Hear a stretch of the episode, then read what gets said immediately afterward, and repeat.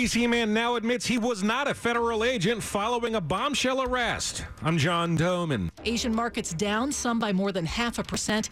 Wall Street had small losses today, and again a severe thunderstorm warning now for Montgomery and Loudoun counties until 10:45 tonight. It's 10 o'clock. This is CBS News on the Hour, presented by Indeed.com. I'm Jennifer Keiper in Chicago. A U.S. drone strike has killed Al Qaeda leader Ayman al Zawahiri. Uh, President Biden says al Zawahiri, for decades, was the mastermind behind attacks on Americans, including 9 11. CBS's Nancy Cordes reports that a model of the Al Qaeda leader's home was built to visually show Mr. Biden how the mission would be conducted. At the end of the day, they say uh, they were able to strike Zawahiri on a balcony of that home. They were able to maintain somehow the structural integrity of the building so it didn't collapse upon the other people who were inside. The members of al-Zawahiri's family that were living there have now been moved. Veterans and their supporters gathered outside the Capitol today to demand senators take up a vote on a bill to expand health care for veterans exposed to burn pits and toxic chemicals. The bill fell short of the Senate of the, uh, 40, the 60 votes it needed to pass one month after a large bipartisan group of senators voted and passed it in June. Advocate Jon Stewart has been leading the charge. Ground Zero in New York City was really a burn pit. It was the original burn pit. It was all these hazardous materials that had been lit by jet fuel. And the only difference between 9-11 and Ground Zero and the burn pits that these men and women face is that that burn pit was from an attack. The confirmed death toll in the eastern Kentucky flooding is at least 37. CBS's Jim Krasula with more. Truck driver Reed Miller was on the road when his eastern Kentucky home was flooded after historic rainfall. It's worse than what I thought it'd be. Miller's home is still swamped. Right now, there's still two foot of water in there. Rebecca Mullins lives in hard-hit Knott County, where more than 10 people lost their lives in the flooding. We have church people that's worse than us. We're blessed. Kentucky Governor Andy Beshear says hundreds are still unaccounted for. Jim Krasula, CBS News. California's governor has declared a monkeypox state of emergency just days after New York State did the same. More than 100 cases of monkeypox have been reported all around Virginia. This resident it's saying, scary, especially just coming off of COVID-19. So yeah, it's definitely something to look out for. Cleveland Browns quarterback Deshaun Watson is suspended for six games after accusations of sexual misconduct. More from reporter Greg Saber in Cleveland. Put in the context of world events, whether or not Cleveland Browns quarterback Deshaun Watson serves less than a six-game suspension or more, uh, well, it is the NFL. Deshaun Watson was suspended six games. You agree?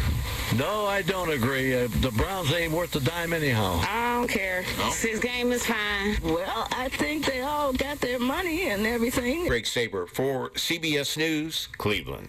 The first ship carrying Ukrainian grain leaves the port of Odessa. This is CBS News. Hire with minimal effort and max speed with Indeed. Their hiring solution platform helps you attract, interview, and hire candidates efficiently. Visit Indeed.com slash credit. 10.03 here on WTOP on this Monday evening, August 1st, 2022. At the wharf, it's 82 degrees, heading down to the 70s overnight.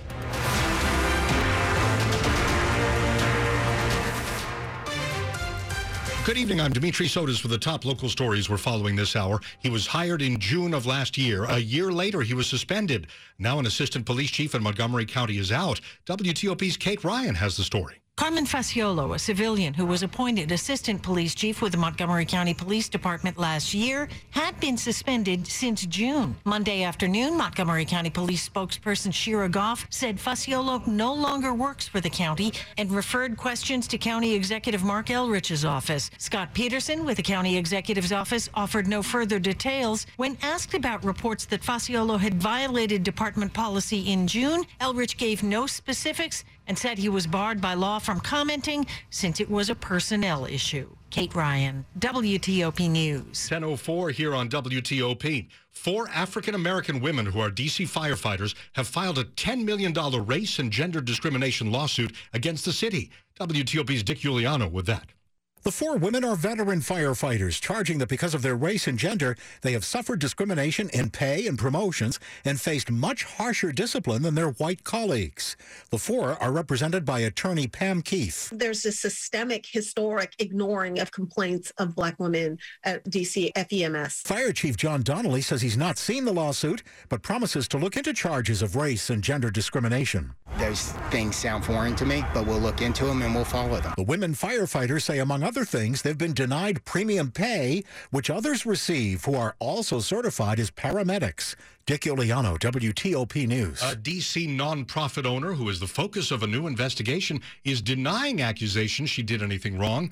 Attorney General Karl Racine's office is responding to reports that Casa Ruby founder Ruby Corado fled the U.S. with tens of thousands of dollars and failed to pay workers and vendors. Racine plans to freeze all bank accounts associated with Casa Ruby, the nonprofit whose mission was to help young members of the LGBTQ community. The group helped those experiencing homelessness and more. Just tonight, Corado told our news partners at NBC4 and Telemundo 44 she has never taken any unauthorized money. She also says the district owes her center almost $600,000. Casa Ruby opened its doors a little more than 10 years ago. 1006. One of the men arrested back in the spring on charges of impersonating a federal agent has flipped and has now pleaded guilty. As WTOP's John Domen reports, new information in the case has led to a new charge against the suspect. Now 40-year-old Arian Taherzadeh admits he was never a federal law enforcement officer, pleading guilty to conspiracy, a weapons charge, and a count of voyeurism. In a long plea hearing, he admitted he tried to act the part, trying to get close to members of the Secret Service and other federal agencies. He even provided apartments rent-free to some of them, though he never actually paid the rent on them. The voyeurism charge comes because he installed secret cameras at one of the apartments and recorded women having sex. Another man, 30 36-year-old Haider Ali is still facing charges in connection with this. Taherzadeh promises to cooperate with the feds. John Domen WTOP News. Coming up after traffic and weather. No matter where you hide, if you are a threat to our people, the United States will find you and take you out. President Biden announces the drone strike killing of the top man in Al Qaeda. We'll check in with the world editor at Axios for some analysis. Stay with us tonight at 10:07. I want to break free. Ready to break free, DC? See the world with Norwegian and enjoy 40% off all cruises to the Caribbean, Europe, and more. We'll even help you get there with free airfare for second guest. Plus, enjoy free open bar, free specialty dining, and more. Visit ncl.com, call your travel advisor, or 1 888 NCL Cruise. Offer ends soon, DC. Norwegian Cruise Line. Sail safe, feel free. Ships registry the Bahamas and USA. Restrictions apply. Hear that? That's the sound of a patient whose health data is protected from a cyber attack. And that, that's the sound of a financial system that's digitally secured from bad actors. Right now, there's an invisible war being fought on a digital battlefield that impacts what we do every day. That's why at Peraton, we do the can't be done to help protect the vital systems we rely on. Because if we don't,